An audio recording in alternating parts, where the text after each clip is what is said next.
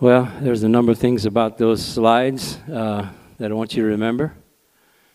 Uh, one is how big I used to be. You notice I was sitting on one side of the, the table from all the other pastors because I was eating as much food as everybody else was. Uh, that's uh, it's our privilege today and a surprise for us. You didn't know about this, uh, most of you didn't. But it's our privilege today to have our uh, church planter, our pastor uh, from Honduras, here with us today. He was in visiting family and was able to come and be with us uh, for this week. So he's going to be around town a little bit this week. And so uh, uh Pastor Dario is has been a great friend of mine. Aaron Slater introduced me to him. Uh, I went reluctantly on a mission trip about seven, eight years ago, I think. Uh, went reluctantly, uh, fought it until God said go, and we went, and uh, and it's just been amazing how the Lord has opened doors, Pastor, to allow us to, to be together. Uh, it started with just a, uh, with the the week that we were there. God opened the door for us to to go and to teach uh, and do training for pastors, and we've done medical mission trips.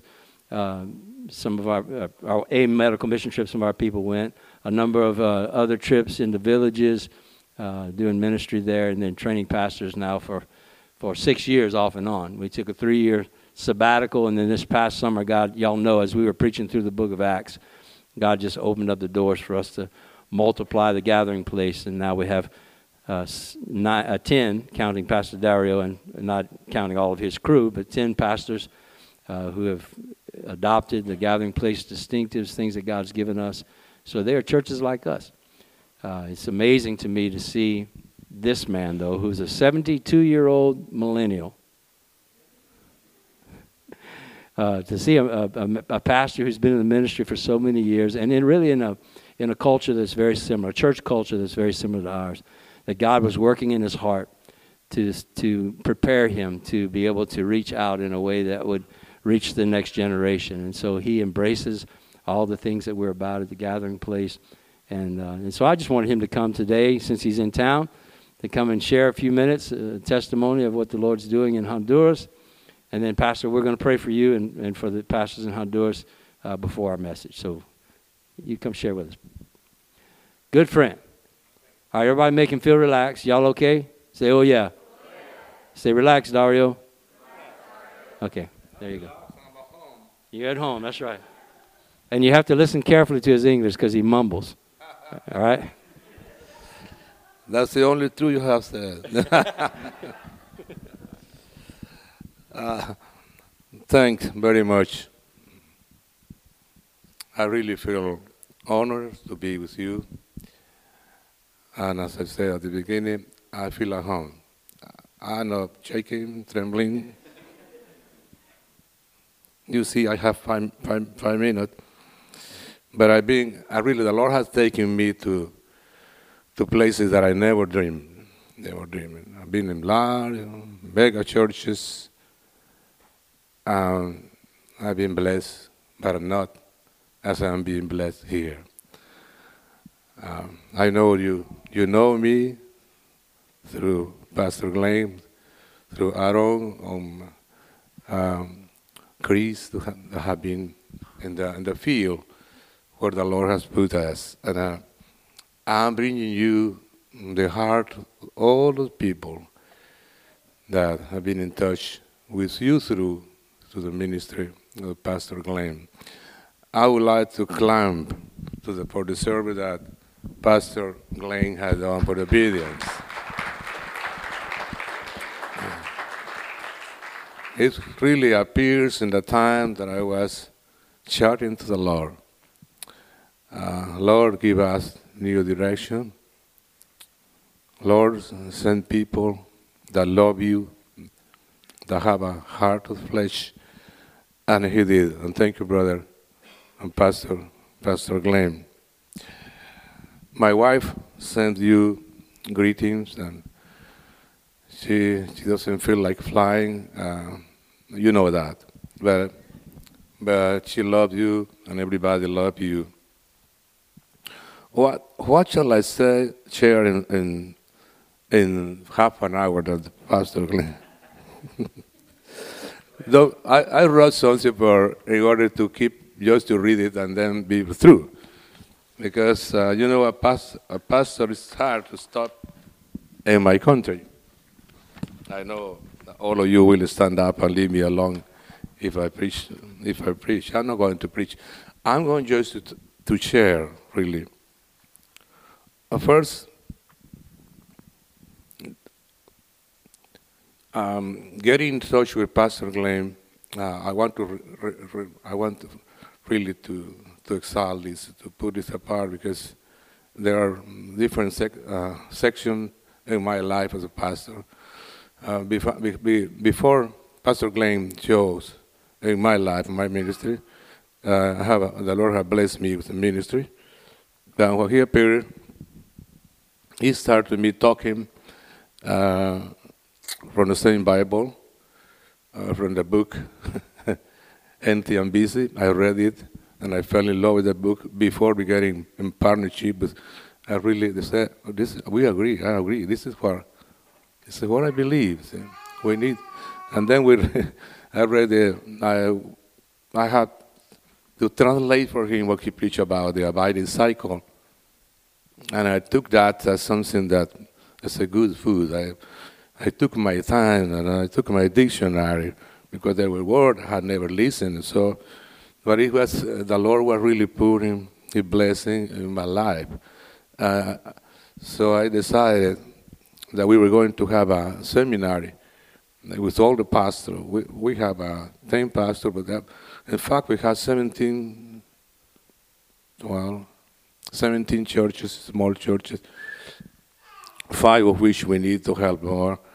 But uh, we have a 12 that are that are growing, and then um, the Lord started doing started a new a new season in the church. So, and being in that, one day I was reading that, I was praying in my in my my time with the Lord, and uh, it's, it is like the Lord spoke to me. Uh, well, the Lord, the Lord is Lord. He's God. He can speak. You know, I know afraid to say that. The Lord spoke to me because I was thinking in, in, in Noah. I was thinking in Abraham, Moses. And uh, called my attention when the Bible said, "And the Lord spoke." And the Lord spoke to Noah, spoke to Abraham, Moses, and he got me to that disciple. But all of a sudden, the Lord told me, that time is gone. Now is my time with you. I want, I want to make business with you. I want, I want to do something new with you. Uh, and this is the message that, that I have. Uh, it is a time for you and the Lord, not for you and the pastor and the deacons. I've been preaching about this to the church. The Lord to you, for you, to live for Him. He gave His life like we were singing, but it's, it's personal. When we take this, there will be nothing impossible because He's my Lord who spoke to me. I spoke to Him. Sometimes He speaks through, through the pastor, but I need, I need to speak with Him every day, to listen His voice every day. So that is we are teaching to the pastor, and what happened is that they are in a, in a new season. All the pastors are really excited. The, the last thing that I want to share with you is that we have a disciple who were growing up in the in the child. We have a child care center, and they were growing up, and now they are. Uh, our three are graduated from the university, they are engineers, and I've been teaching about them about reaching the world, going to the world. So it was a time for me to take the book, uh, uh, The Abiding Cycle, and uh, just assign to each eight, eight youth uh, who are leaders. Um, I told him, uh, I want you to, to teach about this topic uh, to the youth. And we have a retreat of three days, and they, and they did that. So when I was sitting, like a Pastor Glenn is listening to me, and you, when I was sitting there, I was saying, Lord, how short is the time the time has passed soon. It's, it seems yesterday that these people were children, they, were small. And now they are sharing what that you have given them. And I say, Praise God. Praise the Lord. So, seven, eight, eight, eight Jews are were transferring what they learned about the, the abiding cycle. And then in the, in the church, other thing that happened, they said, the Lord led me obeying what the Lord told me. It is my time with you. Okay. Now you, it is also my time with my, with your member, church member. So, so I said, okay, the Lord has spoken, and you, you are going to be pastor.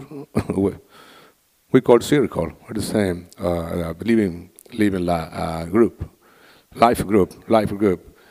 So we, we call cycle, circle because it's a, the, the strategy is that they, they have to make a frame. Uh, from that frame, they have to make a brother. and from that brother, they have to make a disciple. And from that disciple, a disciple maker. Um, so it's like an evolution, revolution. Uh, everybody in the church is happy when when I say that, uh, and I talk to some of the ladies. Say, "Oh, no, that is awesome! I'm going to have a, uh, um, a circle in my house, and I'm going to buy my friend, uh, my neighbor, and uh, I know we're going to make a friend, and he's going to receive the Lord, uh, and I'm going to disciple. That is awesome." And I said, "What you are doing?" I said, "No, but it's." In our country, it's a little different because of the culture. See, we we have small groups, but in that small group, the Lord is moving.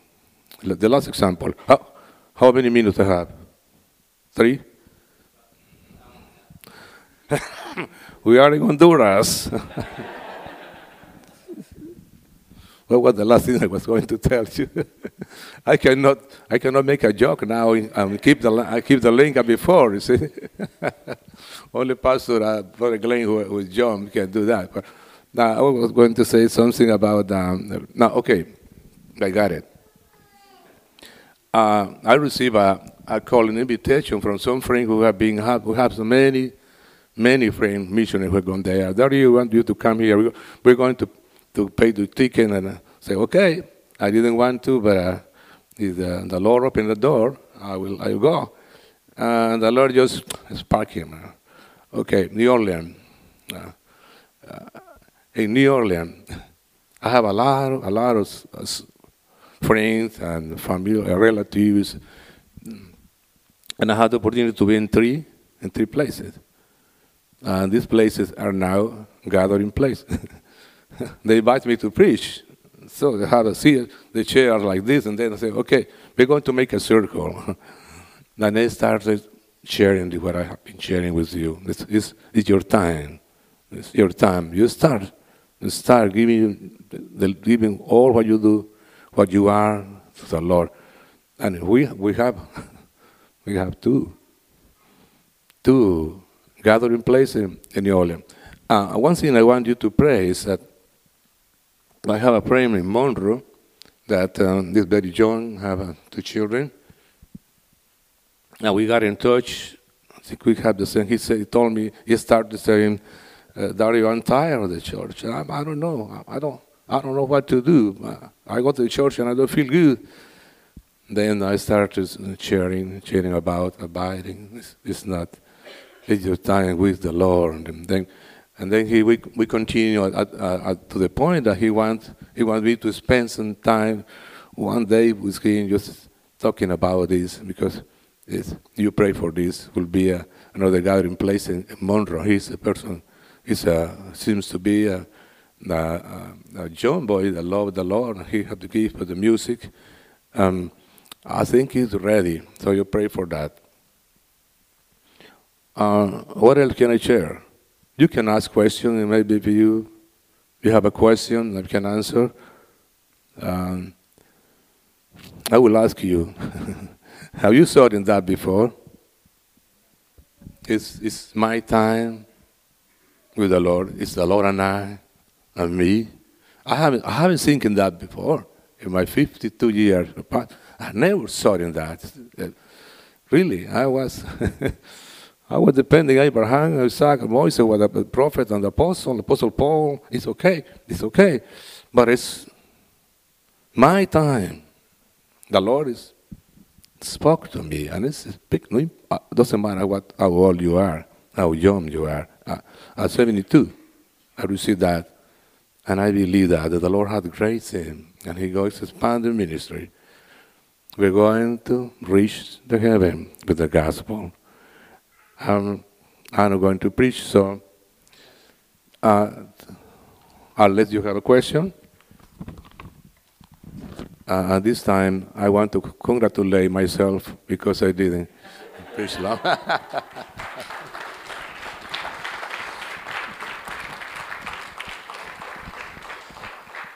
All right, Pastor. We want to uh, just pray for you. So if you step down here. And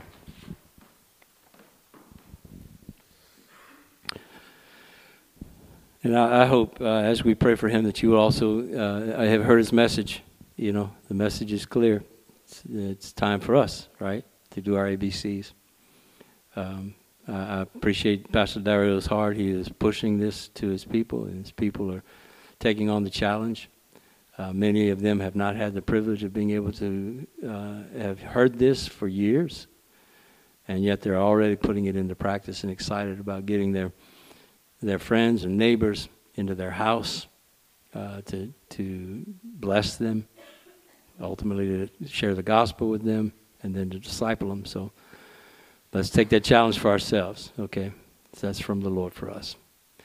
Father, we we ask your uh, blessing on Pastor Dario and uh, his church, God, and all of the uh, the gathering place churches, all the churches in Honduras, Lord. There's so many uh, new churches and houses that are beginning to form, and God, we pray for your blessing to be on those, that you would help those uh, leaders to be the pastors that you are calling them to be to the people that you place in their lives. We pray for strong friendships to develop, and for for uh, these children of God to be able to bless those who come uh, listening to them, eating with them, serving them.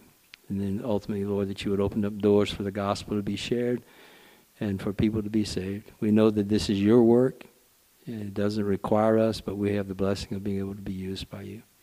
So we pray for Pastor Dario as he continues to represent you, Lord, as a church planter, and that you would give him open doors. And thank you for the doors that were opened in New Orleans, and we pray for the one in Monroe tomorrow and others that you would open up, God, to plant churches to help people to understand, Lord, the desire that you have to walk intimately with us, that we are no different than those uh, biblical characters that you mentioned today, God, but we are we are special to you and loved by you, and you've given us your Holy Spirit so that we can walk with you and know your will. So help us with that, God. We pray in Jesus' name. Amen. Amen. Thank you, Pastor Dario. Man, how do you follow that, right? Golly. Well, I'm uh, I'm excited to be with you guys this morning. Uh, Pastor Dario, thank you very much for that testimony and for the work that you're doing in Honduras. And uh, I'm excited to, to see what the Lord's going to continue to do there. Um, we talked a lot last week about the plagues. We're, if you're new here this morning, if you hadn't been in a while, we're working through the book of Exodus um, with this idea, this vision that God has given us to join Him to set people free. And so last week we we are we looked at the the chapters 11 and 12 out of Exodus and spent a lot of time in looking at the first nine plagues and and all of the ways in which God was working in the lives of the Egyptians and the Israelites to prove Himself and to to make it known to, to the Egyptian people that he was the one true God and that, that their, their, their beliefs that there were these many gods that controlled different aspects of their lives was not true, that he was the one, one true God. And he used these plagues to show his power uh, over the gods of Egypt and to establish his name in that place. We talked about how he made a, a very clear distinction between the Hebrew people and the Egyptian people, and, and that God is saying to the Hebrews, You are my people. I am doing this work for you to claim you as my own. Um, I'm super creative, and so I, I titled this passage, uh, this message today, The Passover Continued. Um, you're welcome. Okay? I know that's really exciting for you guys. Um, but what I wanted to do, Glenn and I were talking this week, and, and I, I shared with you guys last week. There was so much text there, um, and we had so much going on that it was, it was more of what do I not say than what do I do say.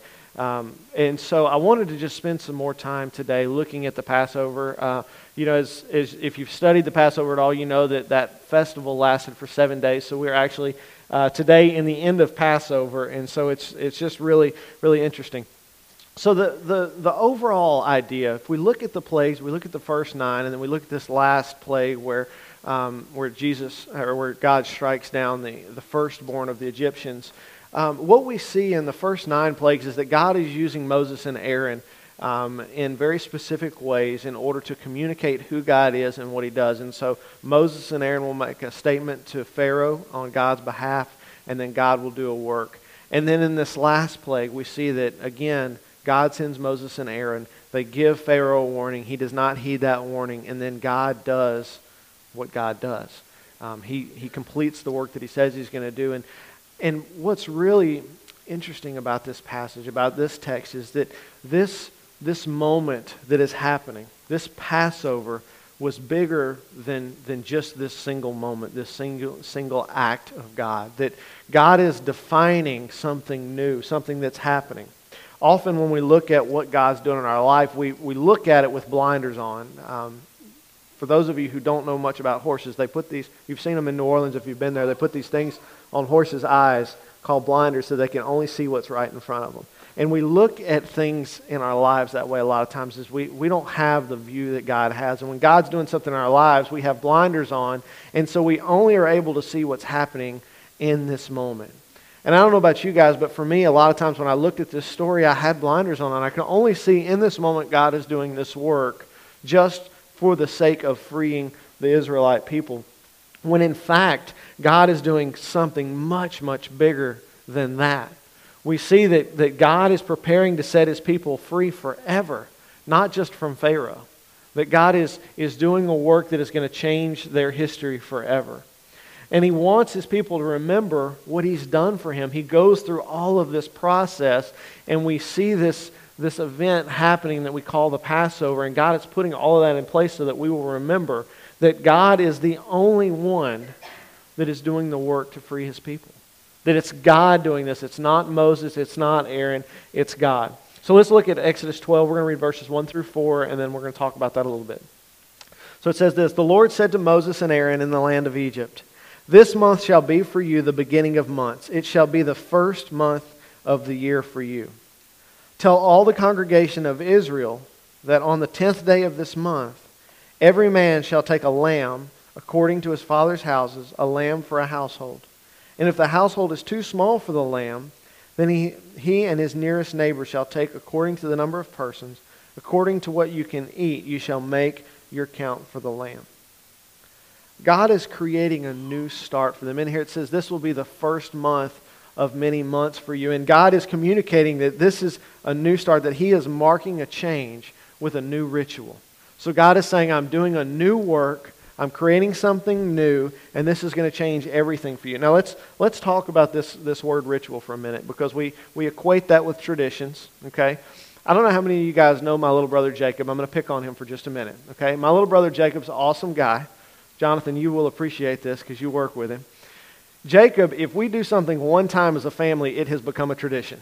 And the next year when that rolls around, if we don't do it again, Jake's all in a knot because we didn't follow the tradition. And we said, Jake, we just did it once. It's not a tradition. Yes, it is. Okay? When we think about traditions, we, we talk a lot about dead religion here, right? We talk about how the Lord has freed us from just doing things for the sake of doing them. And when we think about the word ritual or we think about traditions, our minds automatically, at least for me, my mind automatically jumps to the idea of dead religion. And they can be. They can become that, or they can be something greater many of the traditions that we celebrate as a church, even as the gathering place, began in truth. It was God was doing a work. God set, um, like the Passover, a set of, of things that we are to do so that we can remember what He has done. And, and either we do that and it's a, a part of, of our worship and it's a part of our interaction with God, or we, we turn it into something else where we're just doing it because somebody told us we were supposed to do it. And that's never been the intent, okay? Mostly that happens because you and I personally do not engage our hearts and our minds with the activity that God is doing in the moment. That when we are, like last week when we celebrated the Lord's Supper and we had communion together, I don't know about you, but for me, I know there are many a times where I've taken the Lord's Supper and did not engage my heart with what God was doing in that moment and wasn't thinking about what God had done to bring us to that point. When you, I don't know if you guys have experienced this, a good example of that is have you ever been reading a book and you realize that you've read a whole page and you have no idea what you just read? And you have to kind of reset and go back to the beginning and start again? I think that's what happens to us in here in this room. I think it happens in life group. I think it happens in our personal time with the Lord. And I say I think those things happen because I, I know that they happen for me. And I know that I'm not unique. And I know that it's hard work sometimes, but we have to engage our hearts and our minds in order to, to stay plugged into what God and what the Holy Spirit are trying to do. Okay? So don't carry that idea of dead religion in with this tradition. When we talk about Passover, I want you to realize that what we're talking about, now, obviously, we are in a new covenant now, okay, and we'll talk about that in a little while. But th- for them, this Passover, this ritual that God is establishing, this is not a thing to do just because we need something to do when we gather together to worship. This was not a to do list. This was God engaging their hearts, engaging their emotions with what He's doing. Okay? So God says this month will be for you the beginning of months. He's saying this is something new. As I think about this, it reminds me of when we take covenant vows in marriage. That before we take those covenant vows, we are two separate people. But when we make that covenant with one another and with God, God says, I am creating something new, and now you are one person. You were something before, but now you are something different because of what God is doing in your life. Okay? So that same idea, we want to carry that forward that, that something new is happening. So as we look at the Passover, engage your hearts, engage your mind, and realize that God is doing a new work in the lives of the Israelites, and it means everything for you and I. Okay? This is the beginning of what God ultimately is going to do with Jesus on the cross, and we're going to see that foreshadowing. So let's move on to verses 5 and 6. It says, Your lamb shall be without blemish, a male a year old. You may take it from the sheep or from the goats, and you shall keep it until the 14th day of this month, when the whole assembly of the congregation of Israel shall kill their lambs at twilight. Look, we get the benefit of knowing what's coming for them and for us because we live on this side of the cross, right? For them, this was an this slaughtering a lamb was not an uncommon thing. That's how they ate, right? That was part of their food sources. But for God to give them very specific instructions on get the lamb on this day, slaughter it on this day, the Lord is doing something. He's putting these practices in place because He's trying to create an idea for them. They don't have a full understanding yet of what's coming. They don't get to see the foreshadowing that's happening because they don't, they don't know what we know but they know that God's given it to us. So let's look at some of these things. A lamb without blemish, a male a year old. For them, that was something that was very costly, right? Your prize animal. A male, a year old, that's right at the perfect point of maturity when they're ready, ready for slaughter. You're welcome for being a farmer, knowing some of this stuff. Okay? That's the perfect time for a lamb. That's when it's ready. Okay? For us, when we think of the perfect lamb, we know now because of this side of the cross that what God was referring to was in that perfection and that unblemished is that we're going to see a sinless Savior who is at the perfect point of maturity when God calls him to ministry to go and be the sacrifice for us. God does it in his timing. Verse, verse 7 in chapter 12. Then they shall take some of the blood and put on the two doorposts and the lintel of the houses in which they eat. The blood of the Lamb covering them is going to cause God to pass over them when he comes to strike down the Israelites. For us, we know now that that, that blood of the Lamb is the blood of Jesus that covers us. And so that when God looks at us, he doesn't see our sin, but he sees the perfection of Jesus. Let's go to verses 8 through 13. They shall eat the flesh that night, roasted on the fire, with unleavened bread and bitter herbs they shall eat it.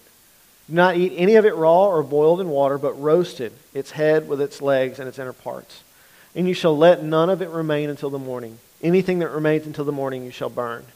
In this manner you shall eat it, with your belts fastened, your sandals on your feet, and your staff in your hand. And you shall eat it in haste.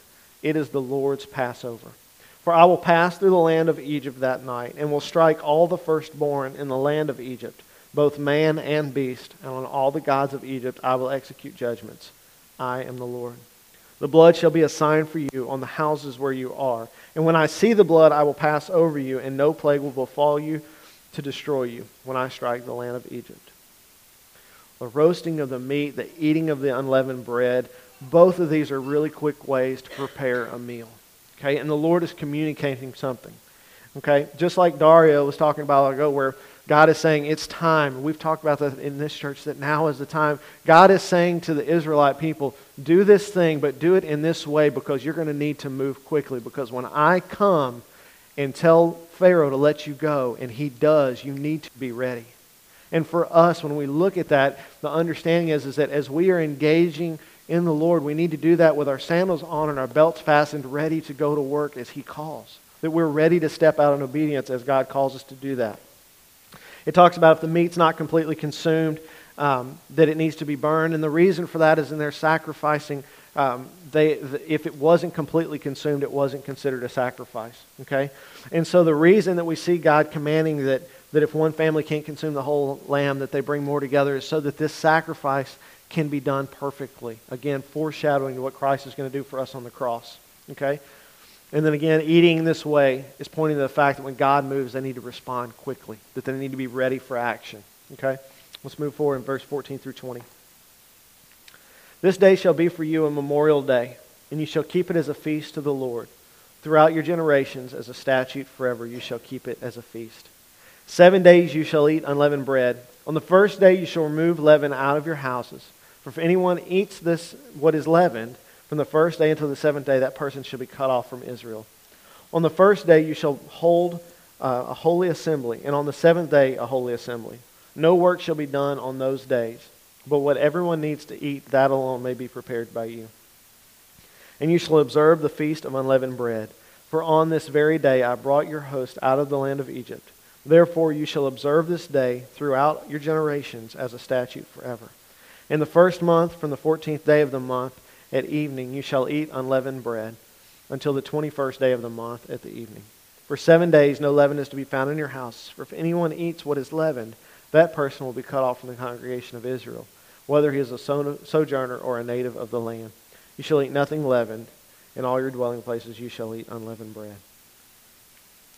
Passover is a call to worship. We see all these things happening. God putting all of these rules in place. And God is establishing a rite for them to keep so that they will always remember what He did. That's what all of this is about. This is not just about a new way to cook food. It's not about, you know, God was like, hey, I saw this on the Food Network. It's going to be really good if you cook your lamb this way. Okay? God is preparing them for a work that He's doing. And His intent is not just to give them something to do. Look, I grew up in a, a very liturgical church. Okay, it's no secret. You guys know I grew up a Methodist. You don't hold that against me. I appreciate it. Okay, but in the churches that I grew up, there were things that we did. I don't know why. We just did it. Like every Sunday from the time I started church until I left that church, we sang one of two songs at the end of every service. We either sang Because He Lives, okay, you guys know that hymn, or we would sing It Only Takes a Spark. I don't know if the Baptists know that one. It only takes a spark to get a fire going. Okay. All right. Yeah. All right. So every Sunday, look, y'all, I can I can sing those songs. You don't want to hear me sing them, but I can sing those songs from heart. Even to this day, I hadn't sung them in years. But here's the deal: I didn't know why we did that. The whole church would gather together. We'd hold hands. Everybody felt really good about each other, and we sang "It Only Takes a Spark to Get a Fire Going," and then we all went on about our lives. We're so guilty of that. It's easy for me to make fun of somebody else, right? But I was in on that. I was a part of it. Okay. That's not God's intent for the church. This Passover, this is meant to be worship every time. And this requires us to be mentally and spiritually engaged. It requires that we plug into what God is doing. For us, we live under the new covenant, and the Lord's Supper, that's the new rite or the new ritual that Jesus has commanded us to do. Okay, again, He didn't tell us to do that just because um, it's something new to do in our church service, okay? He told us to do that as a, as a, a way to remember, and it's an act of worship. The only way that that happens for us is for us to be intentional as we partake, as we participate in that, that tradition. In verse 24, it says, You shall observe this rite as a statute for you and your sons forever. Okay? Why are we doing this? Because at some point, somebody's going to look around and go, Hey, why are we eating lamb this way? I'm tired of eating it this way. And God's going to say, through all of this stuff, this is why you're doing it. You, you eat lamb this way, you eat bread this way at this time because remember that thing that I did? It gives us an opportunity for a conversation. For, for us to look at the things that the Lord has commanded us to do and say, there's meaning here. We may have forgotten, we may have unengaged our minds and our hearts for a while, but there's a reason that we are doing these things. God is giving them handles in which to hold on to this story. You see that? God is, is giving them an emotional and a physical reminder of what He's done for them. I, I'm saying it's emotional because it's a significant thing that happened in their life. And there are going to be things in your life that are going to be significant that the Lord does or that happen to you. And, and I don't know if you've experienced this or not, it's very real for me, but you may smell something or hear something or taste something, and immediately it brings you back to that moment. Have you experienced that before? And for, for these Israelites, when they experience Passover, when they eat that barbecued lamb, I don't know if you've ever had barbecued lamb, but it's phenomenal, okay? When they eat that, they're going to remember. When they smell it cooking, they're going to remember. Uh, this is, uh, I thought about this this morning as I was preparing. Um, there is a song, and when I hear it, it immediately takes me back to 15 year old Will, okay? And, and, and the, the song is the Garth version of To Make You Feel My Love. Okay, y'all, are y'all familiar with that? Adele did a remake recently. Okay, and immediately when I hear that song, it takes me back to 15 year old Will who went to summer camp and fell in love with a girl and all the angst and emotion of I'll never see her again. She lives an hour and a half away. And, and I never did see her again, by the way. Okay? It's heartbreaking. But when I hear that song, it brings me back there. And that's what God is doing in the Passover. That's why there's so much instruction on do it this way. Because He wants there to be that reminder of you smell that lamb, you smell that bread, remember what I did. He's giving Israel these instructions so that they can remember. And as they revisit that moment, they could share with their family, with their children, with this younger generation look, here's why we're doing this. Let me tell you about what God did for us. As we gather together as families, Glenn gave us a challenge. I can't even tell you how long ago that we need to be taking the Lord's Supper in life group. And I'll be honest, as a life group leader, I've failed in that. And the reason he challenges us to do that is so that we can have this conversation, particularly with our younger ones or with people who, who don't know the Lord. We can say, let me tell you what Jesus did for me. Let me, let me remind you of what happened of the cost, okay? This morning in, in my quiet time was Isaiah 43, and, and in verses 1 through 4, as I read them, man, it just, the Lord just said, This is for today.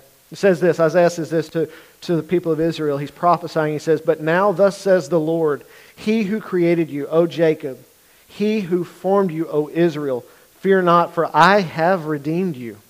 I have called you by name, and you are mine. There's that idea of God saying, I did this, and therefore you are mine.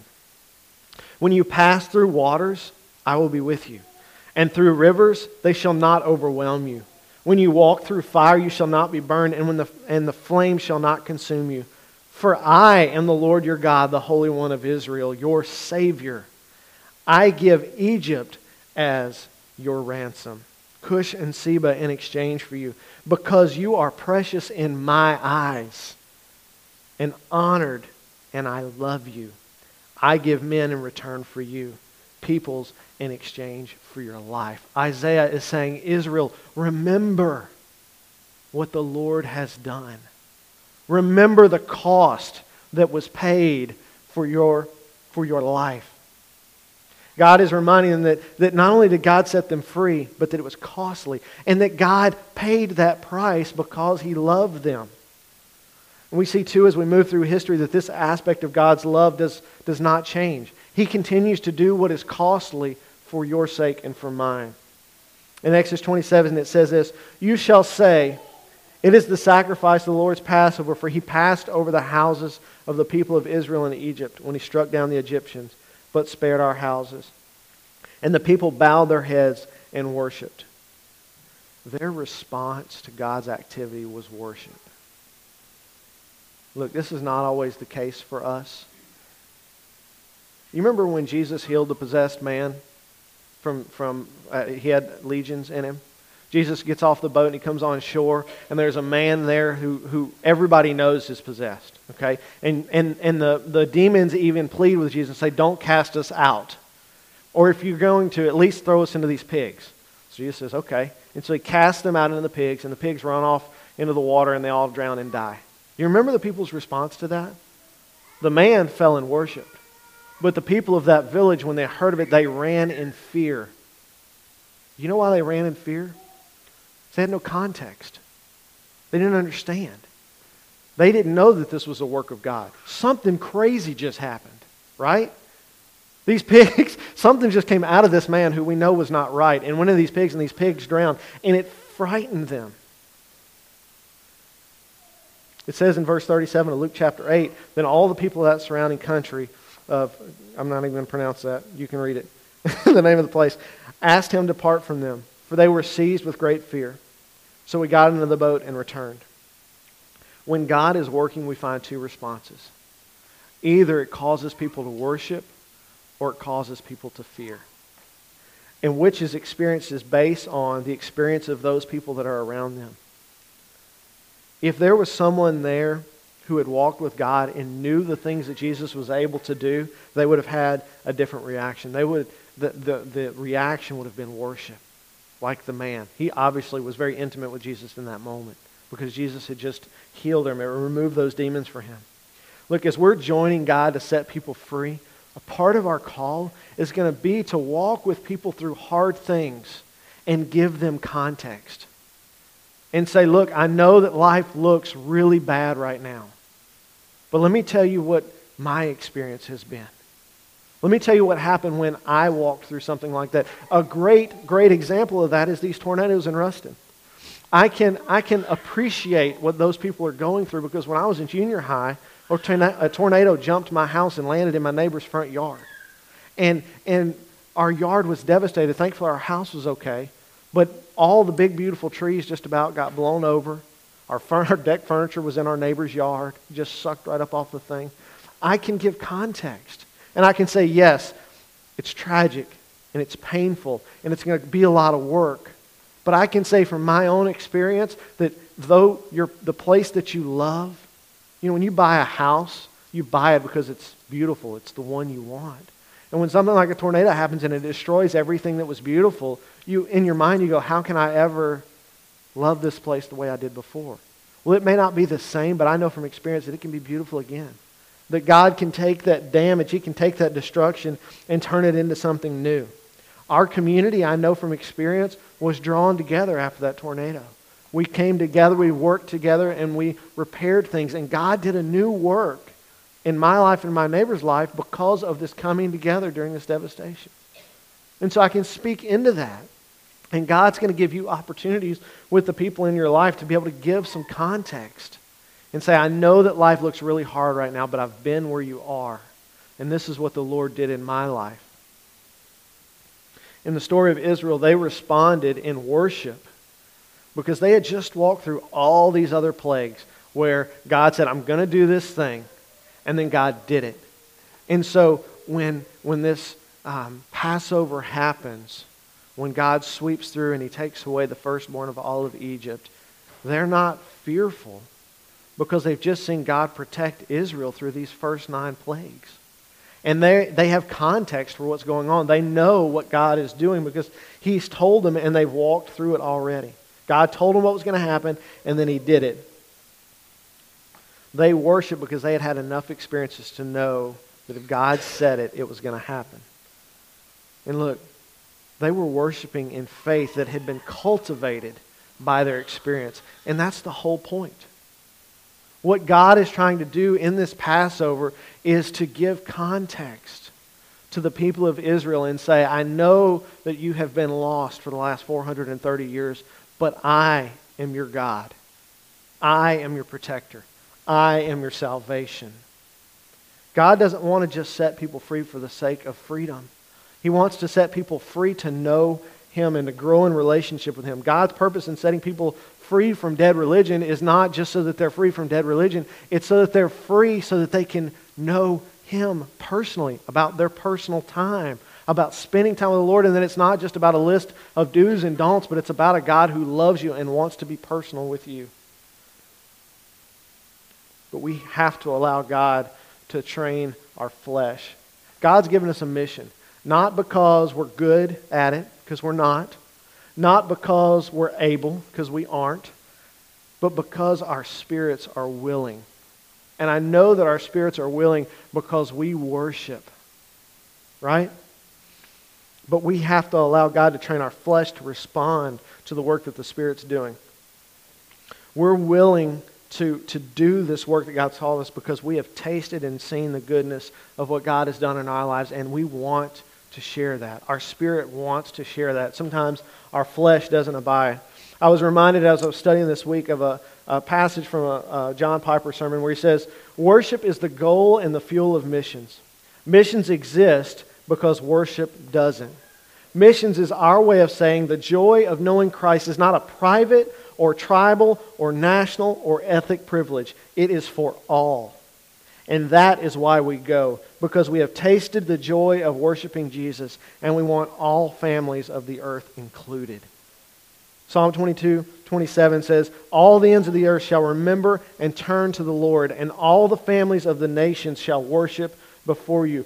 We join God in this mission of setting people free to establish relationships with people. And, and we have to earn the right to be heard so that we have an opportunity to tell them and to show them how much God loves them. I love, Dario, today you sharing this, this process of we're going to bring someone into our home and we're going to become their friend. And then they're going to come to know the Lord. And then I'm going to make them a disciple. And then we're going to make them a disciple maker. That's what this is about. It's God revealing himself to us through his people. Last point I want to make today Passover is a love story to God's people. When we look at this, we don't necessarily think love story. When we look at the plagues, we look at the destruction, we look at the devastation of losing, children, that's not immediately where our mind goes, but that's what it is. It's the beginning, really, of the most incredible love story.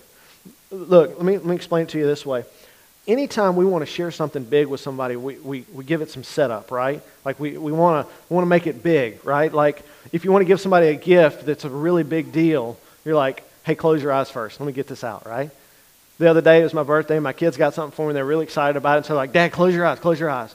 And they went outside and they brought the thing around and they're like, okay, open them, right? They wanted some setup for it. Or, or if you need to tell somebody something you're really excited about, it, you're like, okay, I got to tell you something. But first, know this everything's okay, right? That's some setup. You're like, oh crap, what's about to happen? Or, or if, guys, guys, if you don't know this, hear me out on this. If you want to ask a girl to marry you, get down on one knee, right? Isn't that some setup? When you drop to that knee, they know what's coming, right? Ladies, guys, do not bend down and tie your shoe in front of your girlfriend, ever. Don't do it. If you got to tie a shoe, you squat, okay? This does not say proposal, all right? We like stories and we like setup. And we see, if we look, okay, I'm going to throw a fancy term out there. If we look at the narrative structure of this love story, we're going to see that God is doing all of this just to show the depth of his love. He's doing every bit of this. He's setting up his story. Okay, the first act, Act 1, is all about the setting. It's the fall all the way to Exodus chapter 7, verse 13. We see all of this happening. Adam and Eve choose to sin. It separates us from God, and God says, Okay, I got it. I got it. You messed up, but I got it. Okay? The second act is about the conflict, where we see um, this is verse chapter 7, verse 14 through um, chapter 12, verse 30, where God sends Moses into Pharaoh demanding that he set his people free. There's this conflict that's happening where God is saying, let them go, and Pharaoh said, no, I'm not going to let them go. Let them go. No, I'm not going to let them go. We have all this conflict that's building up to this final thing where God says, I'm going to get them out. I got you. And then the final act, Act 3, is the resolution. And that's Exodus 12, 31 through forever. Okay? And we're going we're to look at the Exodus next week. We're not going to get into this week. Okay? But the third act is the resolution, where God not only frees them, but He sends them out of Egypt with favor in the Egyptians' eyes, and He plunders Egypt just by them asking for it. Wow. Talk about God taking care of people. God said, You've been in slavery for 400 years. I'm taking care of you because I love you. Look, we've talked about before that our stories are all we have to share. And this is Moses' story. Now, don't compare yours to his. You're not Moses, okay? You don't have a staff that turns into a snake. Don't even try to make the comparison. But what's similar about your story and Moses' story is that it's God's activity in your life. Look, when we authentically share with someone what God is doing in our lives, it causes, if it authentically causes us to worship, that's what's going to happen when we share it. Look, I don't know about you, but, but a couple of weeks ago when, when Carrie and Kara shared their testimony about what God did through the foster process of, of Alyssa in their lives, I don't know about you, but that caused me to worship. Okay? I don't know about you, but last week after David's baptized, and we talk we sing the next song about the goodness of God, man, for me, that was some sweet worship. God has done all of this because he wants his people to know him. And, and he's given us opportunities to share that because we are his plan for the world to know about who he is. He could do it in any way, but he wants it to happen through us. He wants us to experience him and then, and then just be so elated that we just can't wait to tell other people about it. Look, as a people of God who were purchased at a great cost, we need to remember often the work that God has done for us and the price that was paid so that we could know him. Jesus tells his disciples during the Last Supper, which, by the way, is a, is a new celebration, or is, the Last Supper was a celebration of the Passover. He, he, he reveals to them this new covenant that's coming, that the story is continuing, that the story is not over. God has not forgotten his people. That God loves him and he's about to do something new. And, and he's explaining that, that he is the perfect lamb when he says, This is my body that was broken for you. He's saying, I am the Passover lamb. When he says, This cup is my blood of the new covenant, he's saying, The blood that was put over the door, the, the door frame, that was my blood, and it's now going to cover you. Last passage, Corinthians, 1 Corinthians 11, 23 through 26. And this is Paul uh, in his letter to the Corinth, and, and, and he's, he's explaining to them what this idea of, of the new covenant is in the Lord's Supper. He says, For I received from the Lord what I also delivered to you that the Lord Jesus, on the night when he was betrayed, took bread. And when he had given thanks, he broke it and said, This is my body, which is for you. Do this in remembrance of me. In the same way, he took the cup after supper, saying, This is the cup of the new covenant in my blood. Do this as often as you drink it in remembrance of me. For as often as you eat this bread and drink this cup, you proclaim the Lord's death until he comes. How do we as a church join God to set people free? We gather and we eat and we share stories and we remember the price that was paid for us. Let's pray. God, I thank you for the work that you have done for all of us. God, that you spared no expense that you, you paid whatever price was necessary because you love us. And God, I, I just ask that as we spend time with you daily, Father, that you would reveal to us, that you would awaken our hearts to the truth that you love us. That God, it doesn't matter what the world says about us, it doesn't matter what kind of failure we think we are. But Father, the truth is that we are loved.